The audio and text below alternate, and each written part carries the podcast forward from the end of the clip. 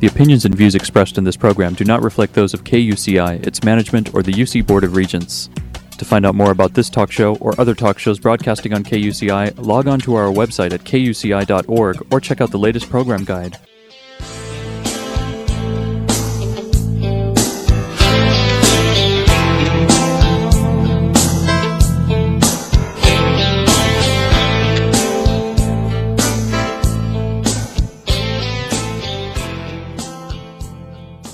Good morning. You're listening to KUCI 88.9 FM in Irvine, California, streaming online at kuci.org and podcasting on iTunes. Welcome to Fighting for Love. This show will help you turn conflict into collaboration in all your relationships. I'm Lloyd, the show's engineer, and your host is Mari Frank, an attorney mediator since 1985. She's a mediator for the Orange County Superior Court Civil Mediation Panel. Mari's a professor of negotiations and conflict management and has been a certified state bar trainer for over 25 years. To learn more about the show and our great guests, please visit conflicthealing.com. Mari, what's your show about this morning? Well, Lloyd, today our show is about self love. And without self love, it's really hard to really have love for someone else, a true and genuine love.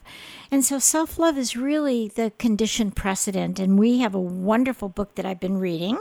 It's called The Self Love Experiment 15 Principles for becoming more kind, compassionate, and accepting of yourself. And of course, once we're kind and, and, and compassionate and accepting of ourselves, it's easier to be that way with other people. So, we are going to be talking with Shannon Kaiser, who's coming to us from beautiful Portland, Oregon. And let me tell you a little bit about beautiful Shannon Kaiser. She is the author of also Adventures for Your Soul 21 Ways to Transform Your Habits and Reach Your Full Potential. She's been named among the top 100 women to watch in wellness by Mind Body Green, and she is a seven time contri- contributing author to Chicken Soup for the Soul and an international life coach and speaker. And we're just thrilled that she's joining us. Thank you so much for coming to us this morning. Hi, it's so great to be here. Yeah, so tell us a little bit about why you wrote this book. Yeah, the self love experiment is really an experiment and a challenge and an opportunity that I gave myself to learn how to become my own best friend because I realized for many, many years I was letting self doubt and my insecurities rule my life. And I didn't even know it. You know, I'd be in relationships and I wouldn't let my, you know, boyfriends touch my stomach because I felt like I was overweight. I wouldn't go, when I would go out to eat with friends, I felt like I couldn't be present because I was so focused on the next bite I took would be over my calorie limit and what that mm. meant for mm. I'd have to work out more. And, and I didn't realize that myself doubt and it was sabotaging my life. And, and until I said, you know what? Something's got to change. So I went on an inner journey, which is what I call the self-love experiment. It turned into this glorious adventure on truly learning how to be kind. It starts with kindness to myself. And so that's really the backstory of the self-love experiment. And you know, so many of us go through that, especially in our society where we see you're supposed to be this perfect woman, right? We see it mm-hmm. in the mm-hmm. magazines, we see it on the news, we see it in social media. Everywhere is that it we we're forced to kind of compare ourselves instead of really looking within to find who we really are. And I think that you wrote this book to kind of help you. It was a probably a great catharsis for you, but it really helps so many of us who are going through that same kind of challenge.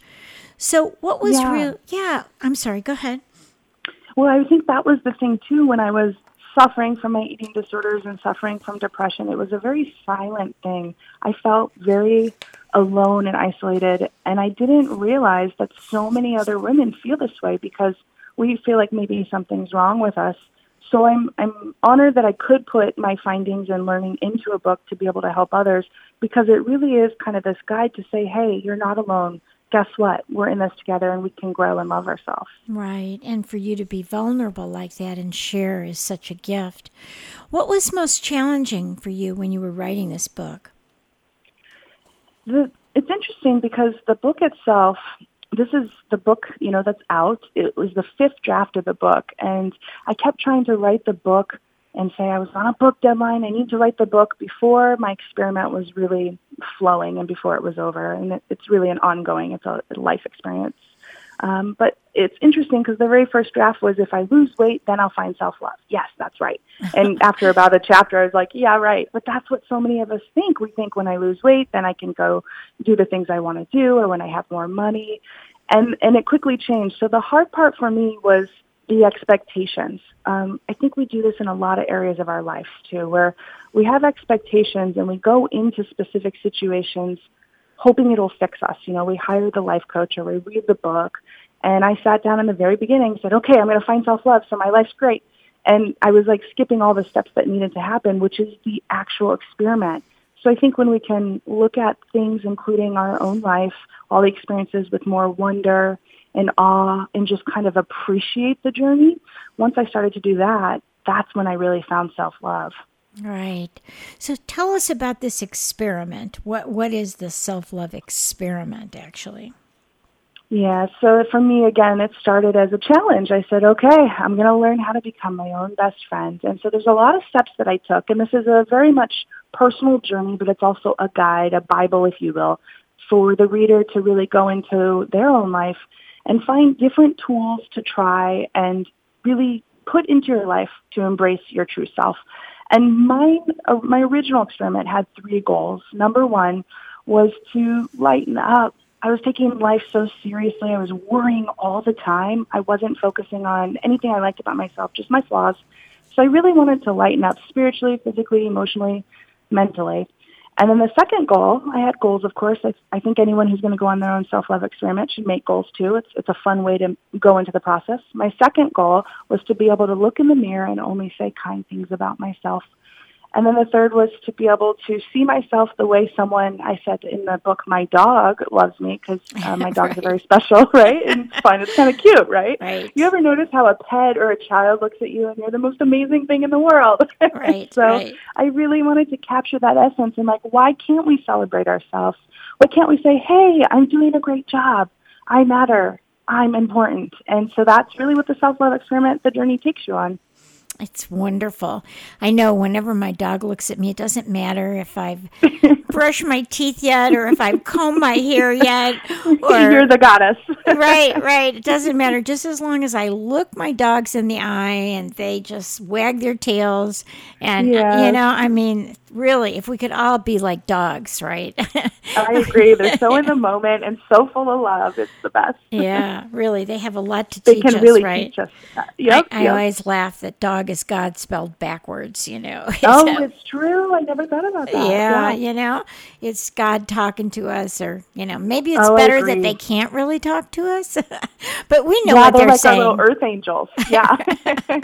right. So, for, yeah. you know, I, I always think that love, self love is so important too. And it's not easy. It, you know, we we grew up with criticism, or we none of us had perfect parents, or you know, right. we were bullied at school, or whatever it was. All of us had our our challenges growing up, right? And so it's Absolutely. it's really so you know people think oh well if i'm if i have self-love that means that i'm probably selfish or i'm conceited or i am whatever. But explain how that's not really the case. Yeah absolutely because i used to think that too. I would hear the term self-love and it's getting thrown around so much you know? And i was like oh that that's nice for them but i can't even i can't even think about that because i hate myself so much. And it was mm-hmm. just this foreign concept and so what I actually did was I started with replacing the word self-love with self-care. Right. So through the process of experiment, I actually go on kind of there's five pillars to self-love and the base and the very entry point is self-care. And when we think about self-care, it's it's not so much drinking your green juice and doing yoga every single day. I mean that that's fine, but if we're doing those things out of a place of shame or guilt or I have to do this to fit into a certain, you know, body size, then that takes so much pressure and, and really controls us. Whereas if we take care of ourselves from a nurturing place of, I really appreciate myself, then things can really transform. And I do think that the word self-love is a little bit hard to kind of get to in the first place. So if anyone's struggling, then maybe just go to how can I take care of myself today? How can yeah. I nurture me? Right. Or even the words like self appreciation. You know, that's Absolutely. not as harsh, you know, that. maybe for some people is just mm-hmm. to appreciate that, like you were saying, you wanted to be able to look in the mirror and find something, find positive things to say about yourself or take care of yourself. And I think if you are self appreciative, then you can celebrate yourself, like you said, which was another goal to just be able to celebrate the things. And you know, it's it's hard because we have this brain with our right frontal right. lobe and our left frontal lobe. So our right frontal lobe is the critic the critic, right?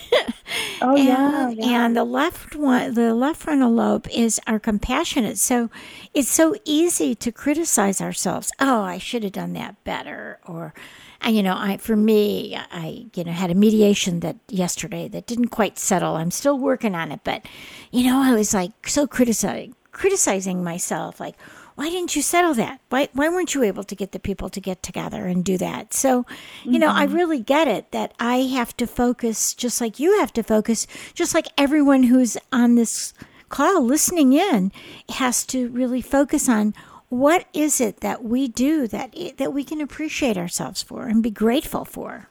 Yeah, exactly. I love that. And so with your mediation, it would be like, look at the things that did go really well, right? Uh-huh. And, and, and I think anytime we sabotage or, or overthink or analyze a situation and, gosh, I should have done this or that, really turn that attention back to, like you said, appreciation and start going even mentally running through all the good things that happen. And that's one of the things I did as well that helped me lean more into my self-love experiment instead of berating myself, I started to celebrate myself, and it really right. does work. But right. like you said, it's a practice. I think when we look at it like a practice, every day we show up for the practice. Right. And I was listening to Mark Waldman, who is I'm just a, a groupie for him. He he's written so many wonderful books. He's a psychologist, and he is um, really into mindfulness and understanding, you know, how words can change your brain. And he talks about the fact that, you know, we have a negative leaning, but if we look at it as that's really just telling us how we sh- how to look at it and then maybe help us grow. So instead of saying they didn't settle, just say what what did they do that worked and what can I do that maybe I can help them further or what could mm-hmm. I do in a different way? So to use it as really an impetus for growth when we do have something negative, because we're going to all have it. It's just like we can't 100% not find yeah. something, you know? So that, that I, I thought help me at least. Oh yeah, yeah, I love that. And I think it's very true. I think when we hear calls like this or we hear people who have found self-love, there is a misconception and it's not like we don't still have self-doubt or we don't still have kind of those moments of uncertainty. Right. It's really about pulling out quicker and knowing that you don't have to believe your inner critic and you don't have to let it control the outcome. Instead, you can really turn back in and, and like really be more compassionate to yourself. So I like that you say that. Right. Because it really is it does it does start in the brain. How we talk to ourselves about ourselves matters. Right. We don't want to just stay focused on the criticism, but take the criticism right. and turn it in and reframe it like, oh, well, I did that. What could I do differently that could help me now that, you know, because that's that self critic is there to help us grow, really. So we mm-hmm. can't like say, oh, yeah. I can't, I can't, you know, I can't think anything negative because that's just going to be, you know, it's, it's going to be there always. So let's use it to grow. You know, you yeah, talk. And I, yeah, go ahead. Oh yeah, go ahead. No. Yeah, I was going to say on that on that note, one thing that really transformed my experience because again, my inner critic was was ruling every day before my self love experiment. And what I started to do to be more compassionate at the end of each day, I said, you know what? For today, you did the best you could, and tomorrow, you'll do better. And so that, like if I skipped a workout or if I fell off the wagon or whatever it may be, it's really about saying, you know what, I showed up and no matter what, I still love you. Right. And that talk to yourself is like so much more empowering than, God, I didn't eat what I wanted today. I can't believe I spent more money than I wanted. Or, you know, instead fall asleep each night going through the good things that happened. And that'll help help you throughout the process. Yeah, and if you if you have a friend that would come to you and tell you things like that, that's exactly how you would talk to a friend. Say, you know what? What did you learn from that? That's a great learning opportunity or how I've talked to my kids over the years and I still talk to them like that. If they come to me and tell me something they're upset about, I go, "Okay, what could be good about this? What really is something that that can come good out of this?" Let's Right, look at that. that. Yeah. Yeah. And so Yeah. there's there's always that flip coin, right? Of always Mm-hmm. something. Now you talk in your book about showing up. Uh, explain to my audience what you mean about showing up. So showing up is one of the most important parts of the self-love experiment and our life. Showing up means you show up as you are and you do the best you can. Because I think for so many of us, we feel like we have to wait to show up. For example, I was just on a life coaching call the other day and one of my clients said she wants to be a TED Talk speaker, but she wants to get her PhD first. And she doesn't feel qualified. She doesn't think people will take her seriously, but I've heard her speak. She's amazing. And, you know, another friend doesn't want to start dating again until she finishes her Invisalign and her teeth are straight. So the thing is, we, we hold out on our lives. We all have different areas where maybe we're not showing up as we are. And so showing up is saying, okay, I'm enough as I am today. I'm a work in progress, and I'm going to do the best I can, and I'm going to show up. And and not waiting to be that perfect body, the perfect bank account. You know, show up today. Yeah.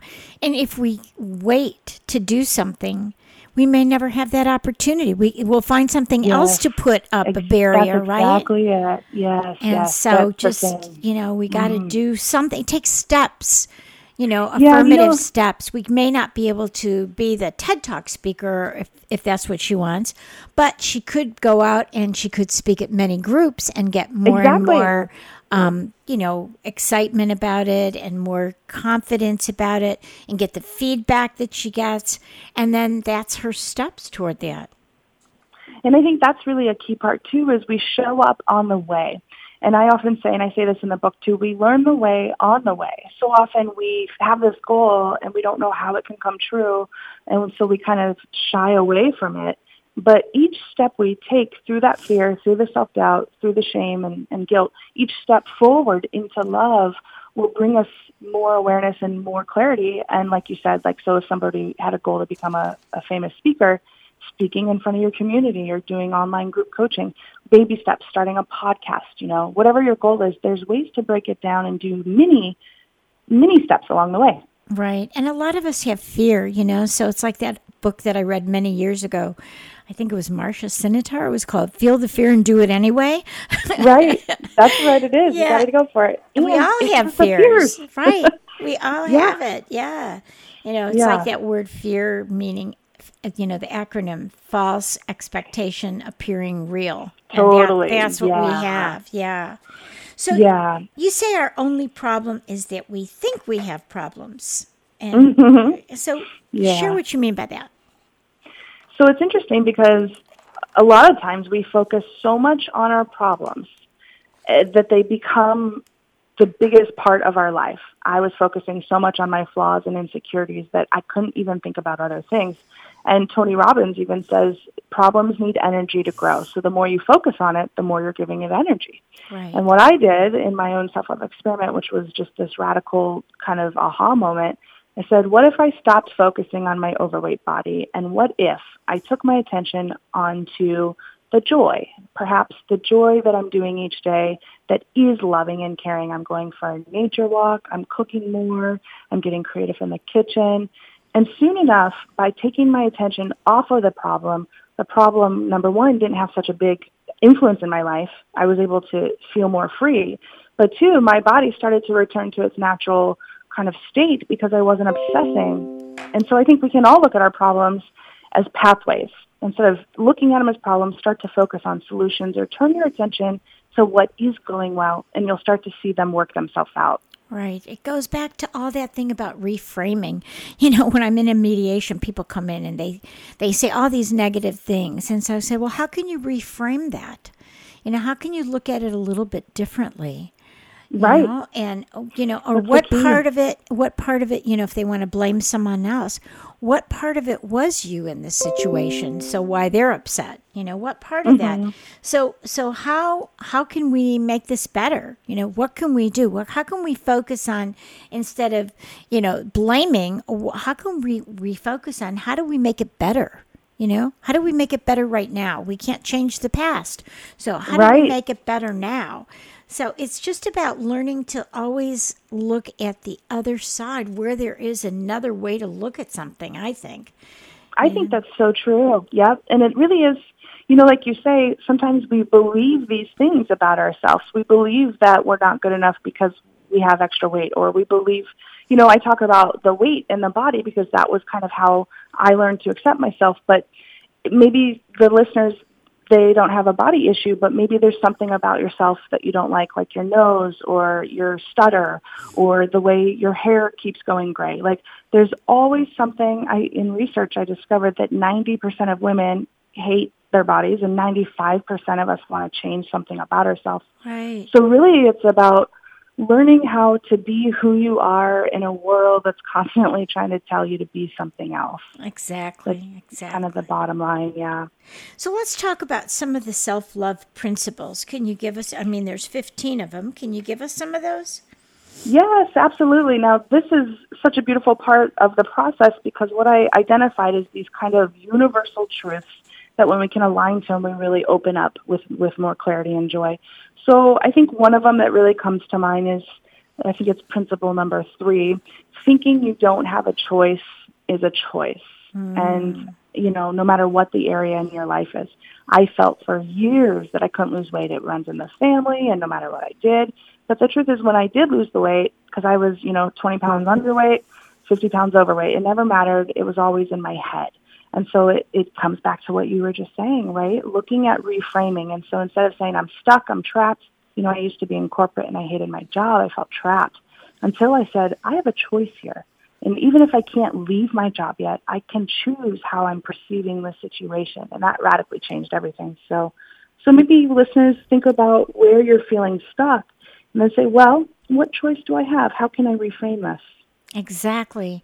That's so important that people, um, even in relationships, you know, people say, oh, I'm stuck in this relationship. Well, they're really not stuck in the relationship. Yeah, they're yeah. choosing to stay, you know.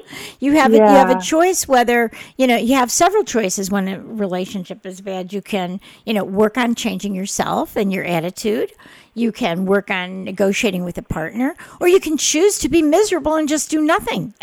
you know, Yeah, but people yeah. forget that everything in life really is a choice.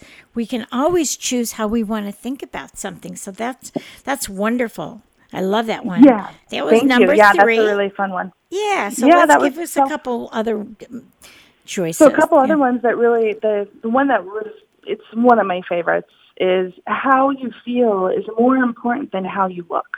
I think we put a lot of pressure on society, especially media, how you look, and no matter what, how you look is never good enough. And I really started to reframe that in my own journey, and I recognized that if I, because I was a triathlete, there was a point in my life where I was running half marathons and doing uh, triathlons, picture perfect health. I looked like a healthy girl, but I was depressed and suffering from eating disorders. And I realized I look good, right? But I don't feel good. And that's when I started my self-love experiment because I said, my full-time mission should be feeling good. And I think on that note, we should never really judge other people by how they look, uh, no matter what, because we never know what's going on on the inside. So the truth is, we really want to start feeling good on the inside because that will manifest on the outside. And don't you don't you ever meet someone that you thought was really really beautiful and then they really weren't very nice and they didn't look so beautiful anymore? Yeah, it's like that's exactly kind of the flip side of that, you know, where it's like it's it's interesting because how we feel on the inside is really about nurturing yourself, loving yourself, and caring for yourself. So focus on that, and and maybe not put. And I'm not saying like you know we let ourselves go, but like truth Right. be told, I don't I don't wear makeup a lot, and sometimes I don't brush my hair. You know, as a writer, I get to work from home, and Yeah. and that feels good for me. And so I think that the bottom line is do what feels good for you instead of what your you know significant other or your children or your best friend thinks is best for you do what you feel is good for you right that's really the, the key right, yeah right because I, I i know i've i've had clients when i th- that i meet them and i think oh you know they're okay. And then i get to know them and they're so beautiful on inside that they look more and more beautiful on the outside right? Yeah they're like mean, the most they just beautiful kind of person. Yeah. Right? You- know you, you don't think that much of them and then they just get cuter and cuter because they have such a sweet disposition and sweet personality and they're just really g- great people. So i think once you know unfortunately we we look at people and we make judgments but Yeah. if we just take that time to get to know someone, we can see them as really the beautiful creatures and, and souls that they are.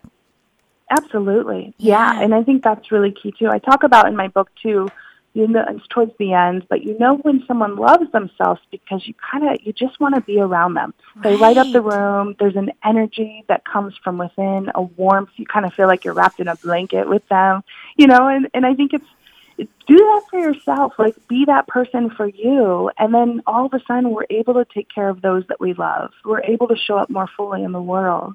Right, right. Give us um like one more or two more because we are Okay. we Yeah. have just a couple more minutes and they're so beautiful. I'm looking at them right now. Yes, yes. So um, there's a, another one that I love, which is you get what you focus on. And when we focus our attention on things, again, it's about the problems being bigger than they really are. So be clear. Are you focusing on what's not working or shift your attention to what you want? And um, the last one I'll, I'll end with, there's 15, of course, but another one that is my favorite, my favorite is actually number 11 and uh, it's your dreams are the invisible architecture of your life, and it's about trusting them and honoring them. What I discovered in my own self-love experiment was the more I started to really nurture, appreciate, and care for myself, the more my dreams burned to be realized. And the dreams that are in your heart are part of your life plan. You owe it to yourself and your family and the world to follow through on them. That's part of your happiness. I love that one. And I'll tell you the other one I really love that you Oh, have is number seven. Things don't happen to you, they happen for you. And every time something bad happens or I'm disappointed, I tell myself this, and I think it's just pretty much my spiritual belief is that things really don't happen to me. They happen for me, for my higher good. That there's something, if this happened and let's say I didn't get what I wanted, or I didn't, you know, or I had to sell my house, or I had to do something, that I know that really and truly it's for me. It's that something good has kind of come out of it, some growth opportunity, some some new change in my life. And if I believe it, then it'll happen. You know, mm-hmm. it's you believe it Yeah. and then you'll see it. You know, you've just I love that. Yeah, and it's I think it's about going from like you said, it's it's really about going from a passive kind of not you know, like victim, like this is happening to me, I have no control, to being more empowered and and starting to make the choices from an empowered place. And Yes. That's one of my favorites too. I'm glad you brought that one up. Yeah, and I, I, it reminds me of um, a Buddhist saying that all suffering comes from not accepting what is, right? And so if we sec- if we accept what is at the time, kind of showing up, being there, all the things that you're saying, then all this good, we don't have to suffer. We can be joyful. Yes. And that's the principle. That's the very first principle to accept where you are. Yes. And the very first part of the book is Yes. acceptance. And I think it's beautiful. You're right. It is beautiful. Well, you're beautiful inside and out. you, And we thank thank you. you. so much for joining us and for writing this book, The Self Love Experiment by Shannon Kaiser. And just give your website, and it's time to go. Yes, well, great being here. Thank you again. My website is playwiththeworld.com, and you can get a free meditation to help you on your self love journey when you go there as well. Oh, I love that too. Thank you so much, Shannon. And we will talk to you again soon. All right? Thank you. The opinions and views expressed in this program do not reflect those of KUCI, its management, or the UC Board of Regents. You gotta fight both night and day. Doesn't matter what some people may say. Don't be the lamb's cry, be the lion's roar. Cause love is worth fighting for. I know, yeah, love is worth fighting for. Love is worth fighting for.